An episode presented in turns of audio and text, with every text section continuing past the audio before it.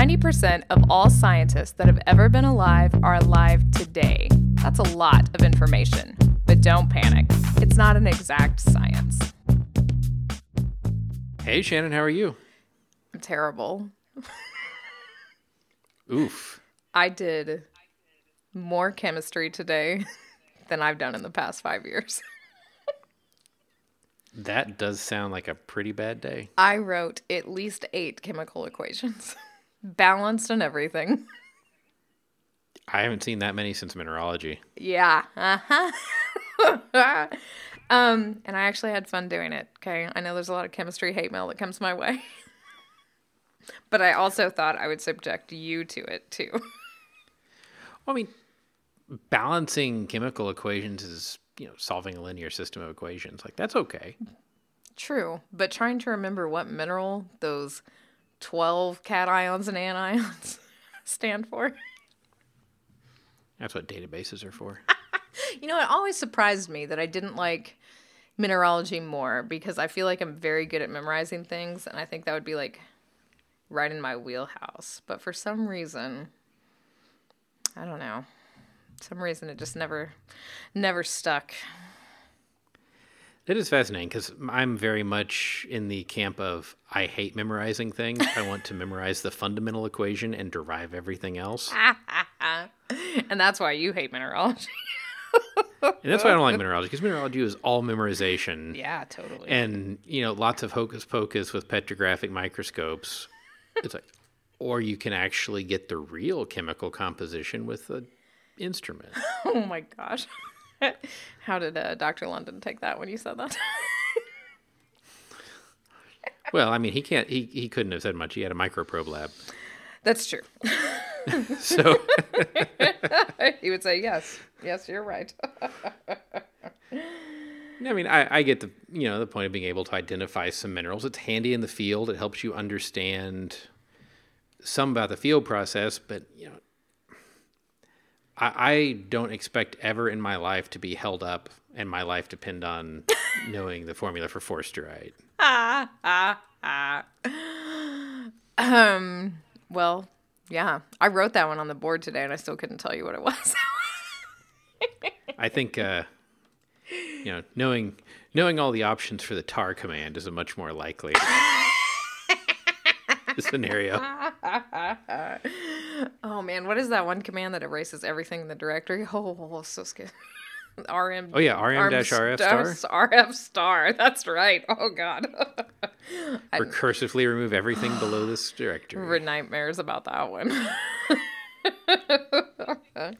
Well, I love that we always would tell people like never type this. It's like they never would have known it existed I if we didn't tell them never type it. exactly. And then what's the first thing that happens? I did it once too. Oh God. It was I don't know the Unix gods were smiling upon me.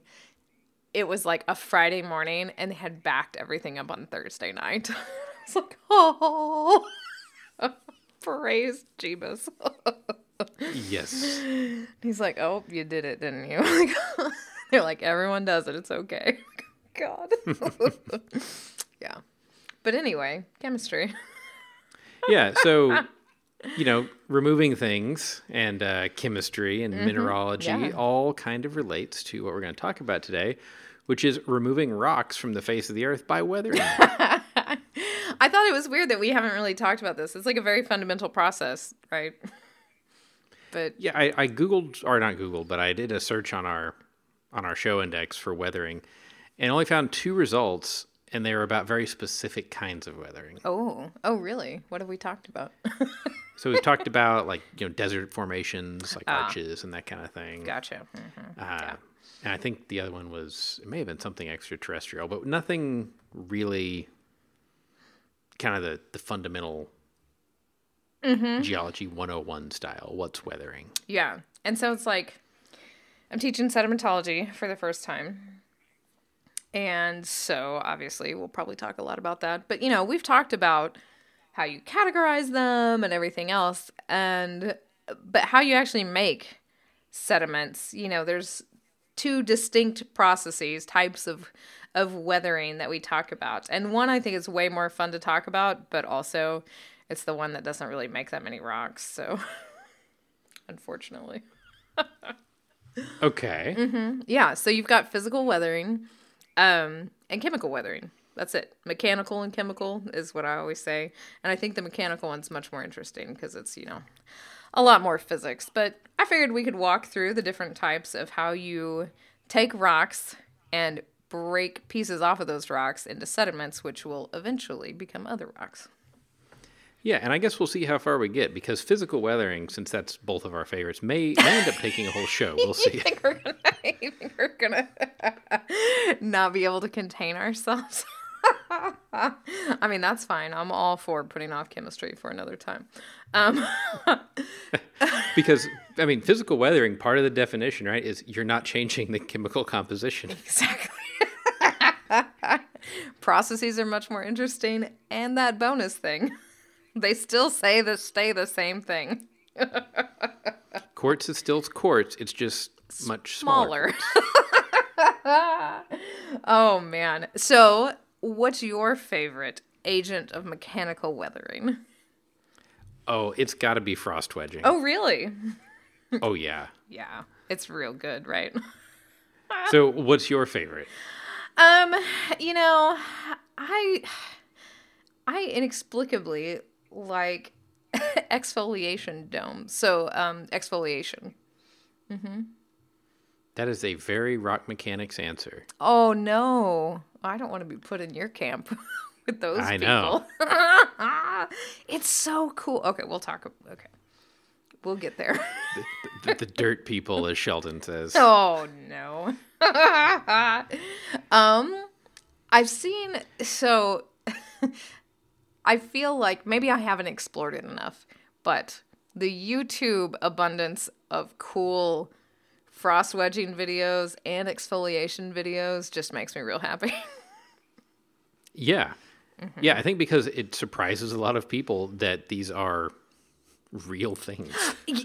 Yeah, so like geology, right? You like you go out. So I showed one of these videos today. We'll get to it when we talk about mine. Um, and the students literally gasped, Yeah. and it's like, yeah, because you think of geology being this thing that you never actually see change. Like you know, in your heart, processes are always taking place, but you never really see it happen. But all of like i feel like these mechanical weathering things like you can see this stuff happening and it's very exciting. And when i talked about frost wedging like i went all the way down to like how water is a polar molecule and the density Ooh, nice. differences and stuff. Yeah it got real deep. And i thought oh i haven't drawn a molecule on the board even water in a long time Yeah, It's got that really funky property where that when you cool it down and freeze it, it expands. Mm-hmm. Yeah. All starting with like how because it's polar, which is Right. real weird. And I kept saying, this is really unique. And everyone was like, all right, whatever. yeah, I mean, you know, go make alcohol ice cubes or glycerin ice cubes or ethanol ice cubes. They don't work like water ice cubes. yeah, exactly. It's it it seems weird, but that's just because water is what we're the most used to seeing in frozen form. Mm-hmm. Yes. Yeah, that does seem weird. Hmm. That's interesting. Why don't we do that experiment more? That seems like an easy experiment to do. Yeah. Well, and you know, I mean, water. It well, one, it's very amazing. I always thought when we started doing, you know, like a chemistry one lab, oh, this is boring. It's just mixing salts in water, like for a semester. Mm-hmm. But then you realize that compared to every other thing, acetone, alcohol, xylene, all these other things, water's amazing. like it's a universal solvent. It's polar. It's got this weird hydrogen bonding and these van der Waals forces. Uh, it- it's really an amazing thing. And when you freeze it in a confined space, it can exert more pressure than any hydraulic system we can come up with. So weird. So water is densest at 4 degrees C, not at its freezing point. So Right. strange. yeah. Which, I mean, allows fish to live, right? Because ice forms on top of water, not on the bottom of the lake. So Right. there you go. Right? It'd be a very different world if lakes rose from the bottom up. exactly. And it's like everybody's like, why are we looking for water everywhere? And it's like, yeah, it's just this unique thing that we have to have. So yeah. So I started there. And just like you said, this frost action thing is a really big deal. So mechanical weathering is by far the least of the weathering. Most weathering that happens to rocks is chemical weathering. But this one's so cool. like Well, you know, I, take a boulder the size of your house and chemical weather it. How long is that going to take? exactly a long time. Take, yeah, take a boulder the size of your house and let water seep into the cracks and go through some freeze and thaw cycles. Mm-hmm. It, it'll be hand samples in a hundred years. Oh, I don't even know if it would take that long, really, because one of the cool things about this mechanical weathering, right? So, like, you get a crack in a rock, which is going to happen, and you get Oh, yeah. water in it.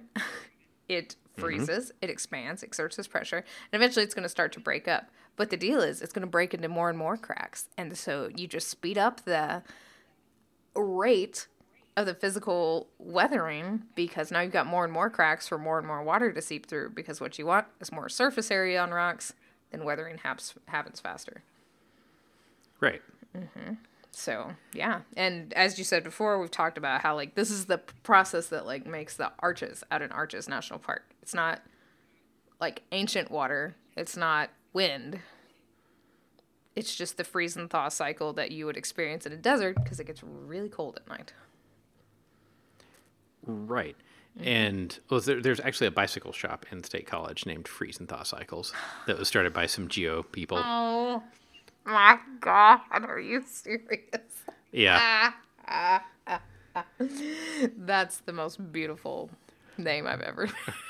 oh my god. I mean, I still like upper crust pizza, but I mean, that's God, geologist the worst. Yeah. just the worst. so my main problem with this mechanism is that it's called frost wedging.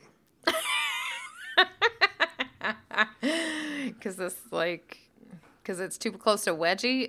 like, what's your No, problem? it's not frost, it's ice. Oh, oh, okay. It's not the wedgie Like part. fro- yeah, to me, you know, frost is this little Adorable little mm. stuff. Yeah, you, you you hit dew point and you get some condensation on a surface and it freezes. Like that's frost. this is not that. This is water flowing into cracks and freezing and becoming a solid block of ice that exerts tons, literally, of force. Oh, that's interesting. It's not frost. Hmm. Yeah. That is interesting. See, student this week was arguing Flint versus Chert with me. And I was like, they're the same thing. He's like, why is it called two different things? I'm like, it's the same thing. It's all cryptocrystalline quartz. And I'm like, do I have to look this up colloquially? Flint is black. And Chert is, you know, pink or tan. Right. I had no idea. So it's like, this, this is the same thing, you know? Frost is super tiny, but it could be this too. It's, yeah, I mean, I don't want to get too. Oh, okay. Do you do you order a, a Dr Pepper and they say, "Do you want frost in that?" Touche. I, I'd like a Coke, no frost. Tall frosty People Coke. look at you like you're insane. uh, you know, now that we're totally off the rail here. Totally off the rail. The, yeah, it's amazing the, the pet peeves we have. Yeah. Don't even get me started on Kerning. No. Uh, oh yeah, that that is absolutely another show. but you know, so frost wedging is definitely, I would say, my favorite mechanism just because it's so powerful, it's so quick. You see a boulder here and you think, yeah, that happened thousands of years ago. It's like, or in five seconds yesterday. Right, exactly. So one of the I've never been able to find this again, but there was a YouTube uh, video, and it was the formation of an arch. It was crazy. People walking in the desert right around sunrise, and they hear this loud sound, and the camera goes towards it's not exactly an arch. Like there's a little bit of space underneath it. Like it was on its way to becoming and then they hear this huge crack and they catch it on camera and like half of this rock falls off and Right. that was ice wedging And yeah, so the process happens pretty quickly, and we actually leverage it in a lot of places to break off big blocks of granite. Mm-hmm. Like in a quarry where they don't have or can't use explosives, they can drill holes, fill them with water, just let nature do it let nature do it. that's super cool Drilling and filling with water is a lot cheaper than drilling and filling with ANFO. so much cheaper. So there's another way you can do this too, and this is actually a perfect segue into um, basically insulation changes or temperature changes that create sediments. Because another Okay. way, uh huh, yeah, here's my segue. so a temperature change is another way and it's not through like ice wedging it's just through like alternating between hot and cold temperatures and the amount that the individual minerals within a rock will expand or contract can actually cause pieces to break off so there's a quarry down in the Wichita Mountains. It's actually in the town of Granite, Oklahoma. And the way that they get huge slabs of granite off of their quarry walls is they take these diesel fuel torches and just start cutting the rocks. And what expands more? Uh, so it's the so this granite is really felsic. So there's huge pieces of quartz and huge pieces of K spar, and so the Okay. the K spar will it starts to spall off, and the the hmm. the grains are so crystals, if you will, are so coarse to begin with that it causes enough spalling just through the heating it up and them expanding that they can use that diesel torch like a knife and it just walk it straight down this face and get a huge slab of granite. Wow. Yeah, isn't that cool? That's very cool. It was cool until I was in the quarry and I was sampling for Paleo Mag and they told me how they got the quarry walls so flat and I said, "Well, that could be a problem for me." yeah. I'm very glad you told me that. I would have had no idea. Because you just erased all of the magnetism exactly. with that diesel torch. that was exactly what happened.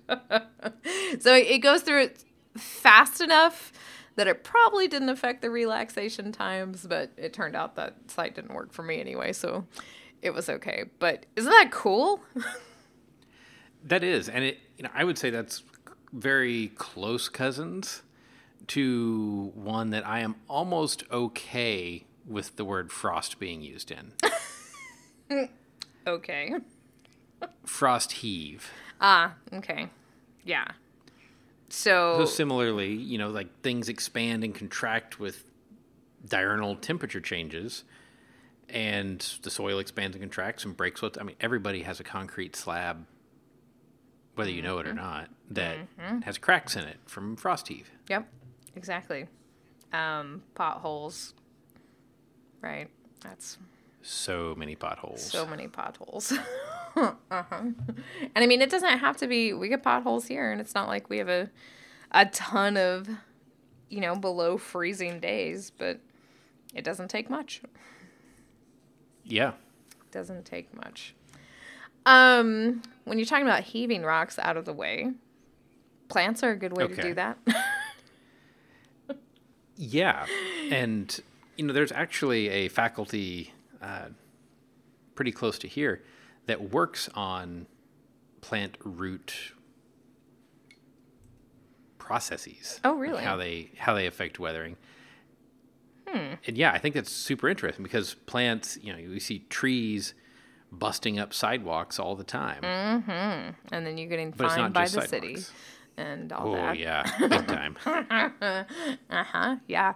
I mean, it's usually sidewalks. But yeah, so they can do this with plants too. I have this really cool picture um that I use for this and it is from western Oklahoma, so these big sandstones that are out there. And this tree has grown into the side of this rock. And it's clearly grown up through a pre-existing fracture, but the tree is like zigzag for about three feet through this rock. And then it's just a regular old tree after that. It looks so cool, but like the tree grew in what was clearly a space, but it's now pushing that rock apart. And it's a pretty big boulder. Like when it breaks in half, it's definitely going to like ruin the trail that it's on. And so, you know, this tree is going to take down this 10 foot diameter rock eventually. Life finds a way. That's right. so I, I also told this story because this is really interesting. So not just plants, but animals could do stuff too. And when I was out a couple of years ago in Arizona, we were, you know, we're out in the arid desert and we're on this limestony, sandy little prominence, not huge cliff or anything. But at the edge of this, there are all these holes and I just think something like frost wedging. I I mean Yeah. that's what I think, right? So there's all these little holes, and I think water's done this. What else would have done this in this limestone, right? Limestones, you know, are really susceptible to any acidic fluid. This is just what this is. They were made by bees. Bees. Yes. yeah. So it probably started as a tiny little depression in the rock that water gathered in. But because it's so dry out there, bees are really attracted to any water. And I've had this problem out there when I'm drilling rocks because our drill is water cooled and we will get bee swarms around us sometimes. Yeah. And so Huh. yeah. so there's like a little bit of water, and then these bees will literally like burrow into the rock to like find more water. And so you'll see these holes get really deep, and it's because there are bees digging them out. Ah. You would never see that in the rock record and say an animal did this, you know? I mean, or if you did, you would think it would be like an animal when that limestone was still in the ocean. Yeah. Yeah. And it was a bee. So hmm. how interesting, right? To like look at these ancient rock and the things that are in them and be like ha be like maybe that was from an animal but not in the way you would think. Well, I would love to see what a geologist in 100,000 years thinks about that. Oh, absolutely. absolutely. And I don't know if I would have believed them when they were talking about it until I actually saw it. I was just like, why would bees make these holes like in the ground? Yeah. Uh huh. Very weird. so plants and rocks. Also, Which are powered by water. yes, yeah, that is very true. Water's the whole the whole thing here. Um there's also abrasion. And this is the one where, you know, wind, but you'd be very proud of me because I stole one of your words from our geology ABCs and I talked about yardangs. Oh, And everyone went, "What?" yeah. and you're like one of the few geology Y words. We know them all now. Add an ends, knickpoint. That's all. Wait, no, that's okay. right. um, yeah. So I attempted to draw a yardang, which was disastrous. so I had, to, yeah. Yeah. I had to like look one up to show them what a yardang was. Um, but those are those like little fin-like weird things that get abraded by like constant wind direction, basically sandblasting them into cool shapes. So Yeah. And if you want to see how fast you can sandblast a sandstone, you, you can put it in a sandblaster and do just that. it's, it's pretty amazing, really. I've never thought to do this, but I'm 100% doing it.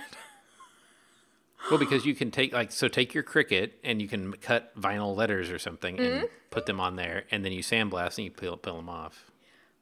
This is amazing. All right, well, I got my next Cricut. I'm gonna be like, I need your Cricut, or I need my Cricut and your sandblaster. And John's gonna say, What? Um, we just got a foot pedal for it like yesterday, though, so Very Oh, nice. Very exciting.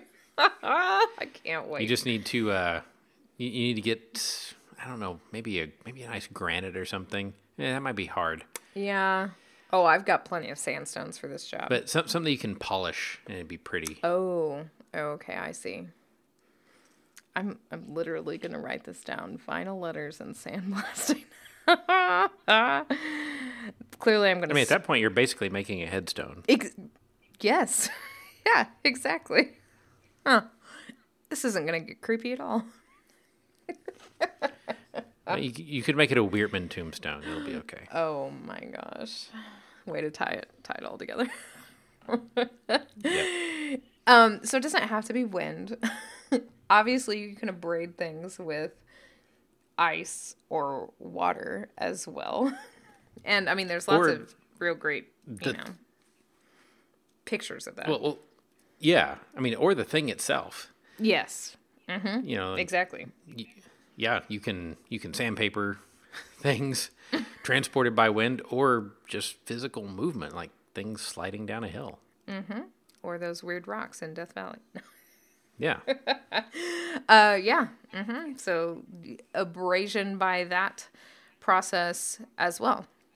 Um, this produces like all those cool. If you ever go into a stream and there, there's cool little holes everywhere in the rocks that make these little maelstroms, and then that maelstrom just sits there and continues to abrade that hole even bigger. Mm-hmm. Yeah. I believe the appropriate term is spinathing. Pardon me. My jargon is not on point. um, so I saved my favorite for last, which yeah, is probably probably a show's worth of discussing the fun things that Oh, we oh. like. Definitely. And then chemicals, you know, we'll we'll we'll pick a long fun paper. blah blah blah.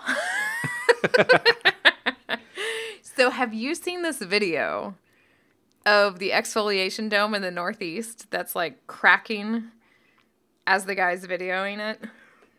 Yeah, it sounds like somebody's beating steel pipes together. Yes, it's so cool. That was the gasping that happened. I said, "Let's watch this. You guys all know what this process is. You should have heard about it. We go over the process and like, let's watch this video."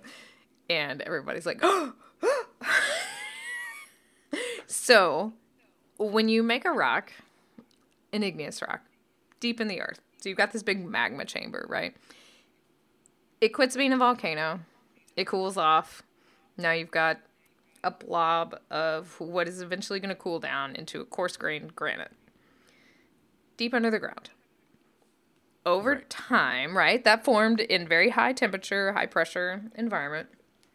Over time, you're going to erode all the stuff on top of it. And we know as we erode, stuff rises up. And you're going to expose that magma chamber ball at the surface. But that does a lot of weird things because the pressure at the surface isn't the same as where this magma chamber formed at. Right. And things don't like to be out of the conditions that they were made in. Mm-hmm. So, big news, everybody. Diamonds are not stable at Earth's pressure and temperature surface conditions. Yeah, if if you say diamonds are forever, well, it's a lie. no. It's a total lie. No. Sandstones are forever. And see, you if you don't have the money for a diamond, you can say that, and it's absolutely true. but so, what happens to everyone, eh, Plutons and people alike, when you take the pressure off? it like They crack. exactly. they always so this looks like onion skin. That's what everyone always calls it. It's called spheroidal weathering because these exposed granite blobs are going to start to basically depressurize and they literally like pop their layers off because of the lack of pressure holding them together. And as it pops, it breaks the little crystals inside there apart, and you create a whole bunch of sediment that goes along with these onion skin weathering that's happening. and it makes a lot of cracks for water to get in mm-hmm. and further the process. But it depressurizes from the outside in. You know, the inside there's still the at least the hydrostatic pressure of the rock mm-hmm. over it, and so yeah, it just peels off in these thin layers that are controlled by all sorts of cool mechanics. So these can be pretty small. Like there's one in the Wichita's, this little exfoliation dome. Um, so that's what they're called a lot of times, exfoliation domes, because they're exfoliating their layers. Um, so they can be pretty small, but it, I mean, it doesn't matter. Anything that was formed at deep pressures and then comes to the surface is going to crack like that. But they can also be really big, like Half Dome in Yosemite. That's an exfoliation dome. I mean, well, it's half of one because it got creamed by a glacier, but but that's an exfoliation Right. dome too. So yeah, it, it's, so you need to look this up, and it's this place in the Northeast where there's this cool video of it happening, and these people are standing on it, and it's cracking apart, and there's like puffs of rock dust coming up in the air everywhere, and yeah, it sounds like these pipes banging together, and little popcorn, and real strange stuff. Right. So, yeah, it's it's a pretty cool process. Uh, I'm gonna say it's an enabler for for ice wedging. An enabler. Yeah. and and leave there, but no, it's a very cool process. Like I said, it's got some neat rock rock mechanics that go behind it. Um, and I don't know. I was trying to think of ways that you could do this as a classroom demo. Like, could we, you know, could you form one of those ice spheres, like under, like, could you do it under air pressure from a compressor in the freezer and then bring it out to room conditions and watch it. Yeah. and have it start busting itself apart? Yeah, that's interesting. That would be really cool. It's neat to think that I don't know. I don't know if you remember this. Um, there was one place that when you were helping me sample for my dissertation work, that we went, and it was like back up in that canyon where we got stopped by the crazy guy asking us what we were doing. but it was like this huge exfoliation oh, yeah. dome. You remember? but there were like houses all over it. It was so weird because it was this huge dome and there were these little houses like all around it and I thought that doesn't seem like a safe place to live. but, you know. Doesn't seem like a long term stable place. Correct, exactly. like, just yeah, that was always very strange to me that you would pick that that spot, but you know. I mean, and these when you say these little onion skins or whatever, sometimes they're really thin. Sometimes they are like millimeters thin, and sometimes those chunks are centimeters to feet apart. So that's interesting to me too. And I don't know if that's a you, you might be able to answer this rock mechanicist. I mean, is that a function of the grain size of the granite or what do you think? I I mean, this is a guess. I would guess it has more to do with the curvature of the surface. Oh, okay. That makes sense. Uh, I'm, I'm sure the grain size and the material properties are going to make a difference. Um, you know, the rate of decompression probably does something, but I think it's probably more a function of the curvature because that's going to concentrate stress. okay. That makes a lot more sense. So if it's like highly curved, lots of little tiny layers. Right. And if you've got something that's kilometers across, you're going to get really thick layers. Yeah. So like half dome, that's a pretty big structure, and I don't you don't see Yeah. the tiny peeling that you do in other structures. Okay. Yeah, that makes sense.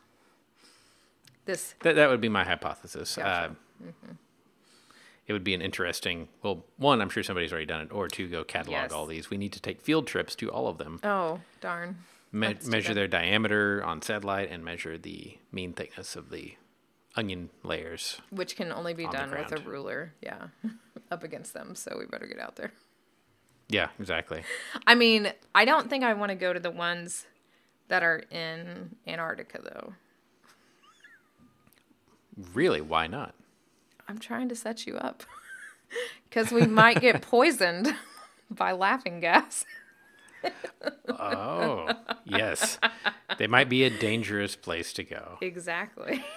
And we'll talk about why in everybody's favorite segment of the show Fun Paper Friday. Yay! Isn't this weird? Yeah. I mean-. Um, where did you find this? I don't know, man. My Google foo is good sometimes. Your- it's like Goo- your, Google poo here. okay, so the title of this paper not interesting at all, right?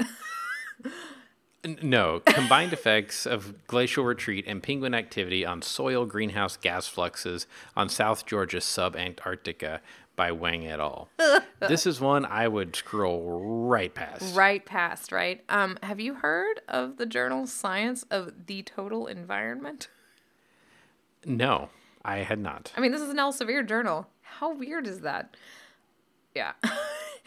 so even reading it, also not super, you know, oh. But the deal is when you put it together, and you know, we'll obviously link in. This is on Gizmodo. It was all over the place. And I was looking for stuff that happened in 2020 when I was Googling. And there was actually a lot of cool stories that I also saved that have to do with like doing your science at home because everyone was at home. Right. yeah. Um, but I'm guessing this one got in right under the wire. So this pop science article about it says Antarctic penguins poop out so much laughing gas it has funny effect on researchers. Which isn't exactly true, but No, and you know I like the idea of a graphical abstract. Um, uh huh. I didn't think this one really did it. I didn't get this one at all. It's like here's a picture of some sampling sites, and here's graphs of some chemicals from those sites. Uh huh. And it's not clear really the notations within the graphs. And also, there's this random cutout of penguins thrown on the on the Right. sampling location, which I thought was a little yeah. I did like though not just the graphical abstract, but the highlights. Did you see that in the PDF? I thought that was very interesting too. So it was kind of cool to have the bullet point list to go along with that. And I will say the fundamental finding here was not surprising. No, Mm-mm. I think it was the amount is what's really crazy. But uh, okay, so number one, where is sub Antarctica?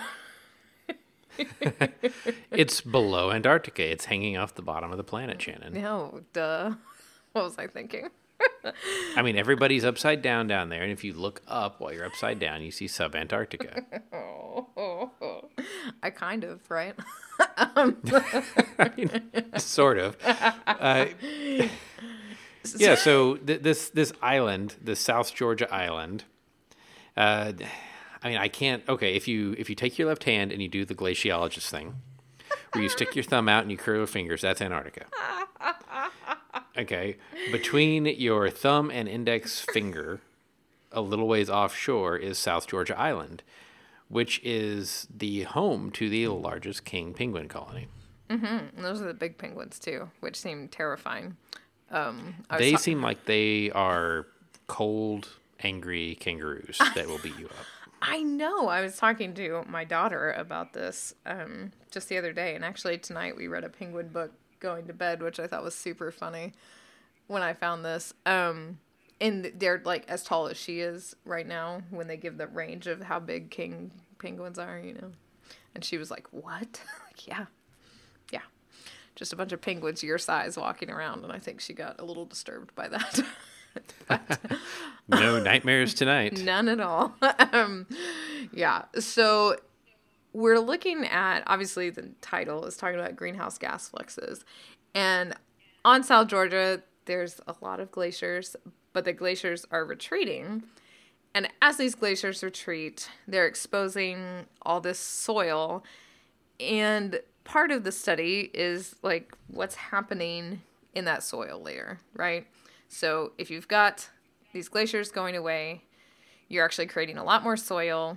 And what we know is soil generally acts as a CO2 sink. Like there's a lot of CO2 in the soil. But there's also a lot of stuff like under these glaciers. These glaciers have been around a long time, and as they degas. There's lots of weird stuff happening. And there's weird stuff happening, but plus lots more penguin activity has led to some very weird gases occurring.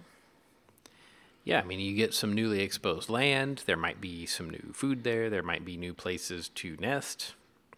Mm-hmm. So penguins explore and expand, and they therefore deposit their chemistry. And this isn't the first penguin poop fun paper we've had. no, it's not. Another another statement in the long line of statements I never thought I would make. Um, we went to the Tulsa Zoo a little while ago with my friend, and they have a penguin exhibit. And that's not something we have at our zoo here in Oklahoma City, so this is a big deal. And I said, Have you ever seen a penguin poop? And she goes, I don't know where this is going. Is this a podcast thing?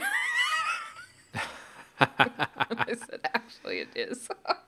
Let me tell you how many pascals of pressure it takes. Right. for them to do this. Um, so these penguins are violently ejecting their poo everywhere. See previous fun paper for that. And it reacts with all this newly exposed soil, and it, because it's poo, it's adding a lot of nitrogen, and it winds up outgassing a bunch of N2O, which is laughing gas. And it also stimulates the soils producing CO2, a, mm-hmm. a weathering byproduct. Mm-hmm.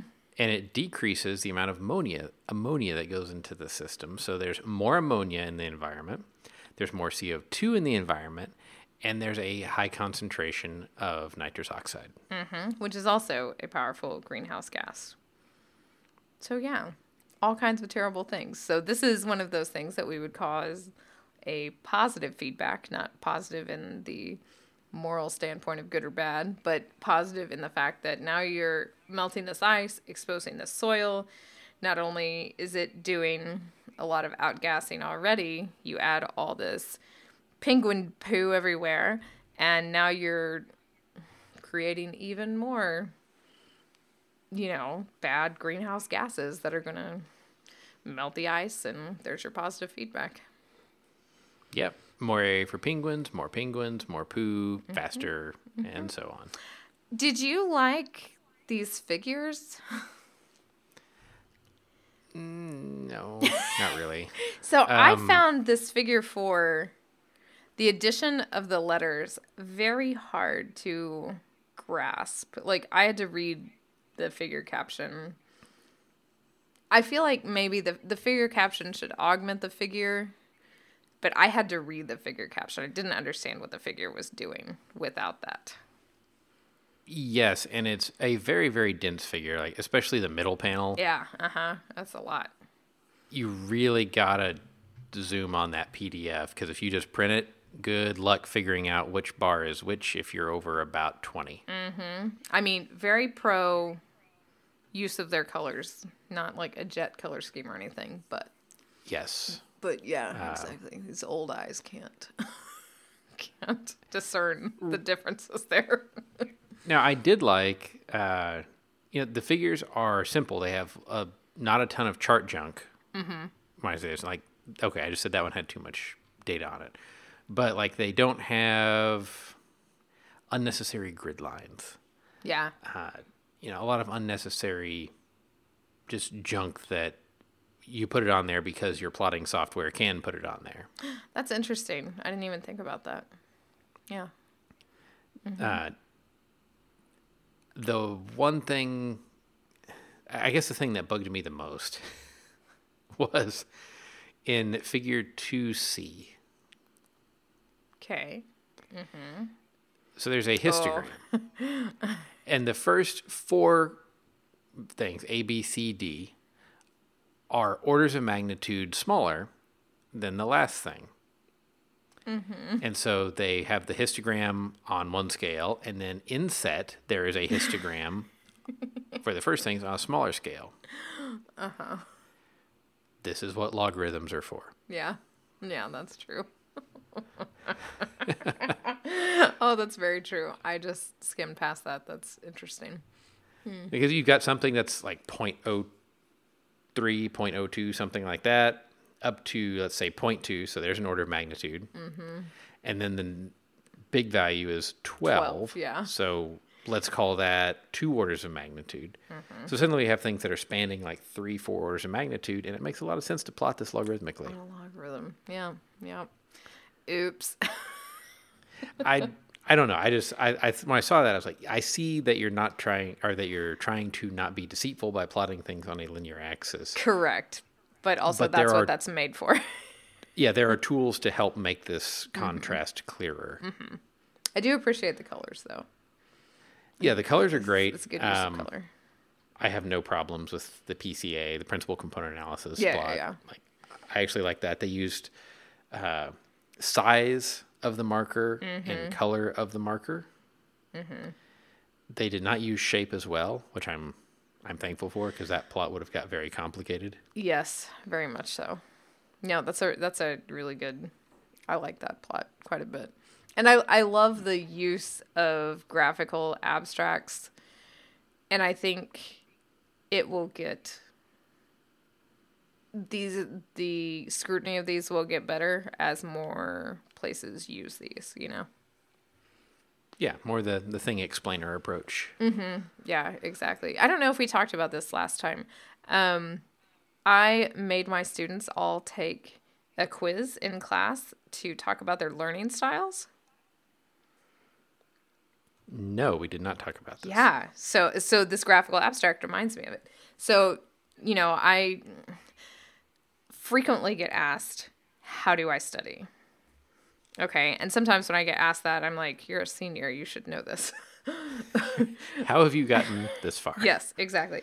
But I do teach a lot of freshman level classes. So I thought, how can I help students understand this, right? I I went to this webinar, as we all are going to webinars now, about you know, helping students do this because there's this fine line of being like, you have to figure this out yourself and okay, this is something I can help you do.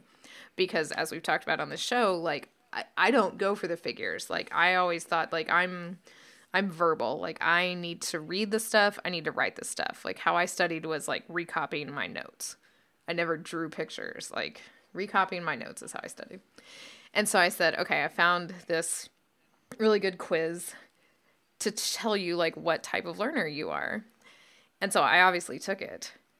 And this was really weird because I came out as a kinesthetic learner, which Well, maybe that's where the copying comes from. I I, know. I know. And that's why I was like, what? And I took like five more quizzes after that. And I was like, this is really interesting. Like, I think my learning style has changed over time. huh. Uh-huh. And so I had a non-traditional student who because because I said how many of you guys know what you are and maybe like a quarter of the class raise their hand. And he tells me what he is before he takes this quiz. And he takes it and he's not what he thought he was. and he did the same thing I did. He goes, "Oh my gosh, I wonder if my learning style has changed since like the last time I did this." That was very interesting. hmm And my Could like very well be. Yeah. yeah, and like my visual and my um whatever the writing one is, they have a different word for it, were equal. And kinesthetic was just slightly above that. And I was like, huh. I think looking at all these figures and going through all this talking has changed how I approach my learning now. It's very interesting. You should send me that quiz. I want. I it. will. I thought you might might be interested in that. But I love that these like the highlights and the graphical abstracts are a thing because it a lot of them do portray a lot of stuff right off the bat and that's that's really cool and I think that really makes stuff more accessible to people who don't take in this huge paragraph of jargon, you know. So, yeah. Mm-hmm. Now I'm very curious because like I get a lot of my information from YouTube now, so I'm curious if I've changed to Right. be more Uh-huh. More visual, audible, Or even and- auditory, yeah. Yeah. Um, maybe that's what we need. We, instead of graphical abstracts, we need like you have to make a 90 second YouTube video that summarizes why your research matters. I absolutely think that you should have to do that. absolutely.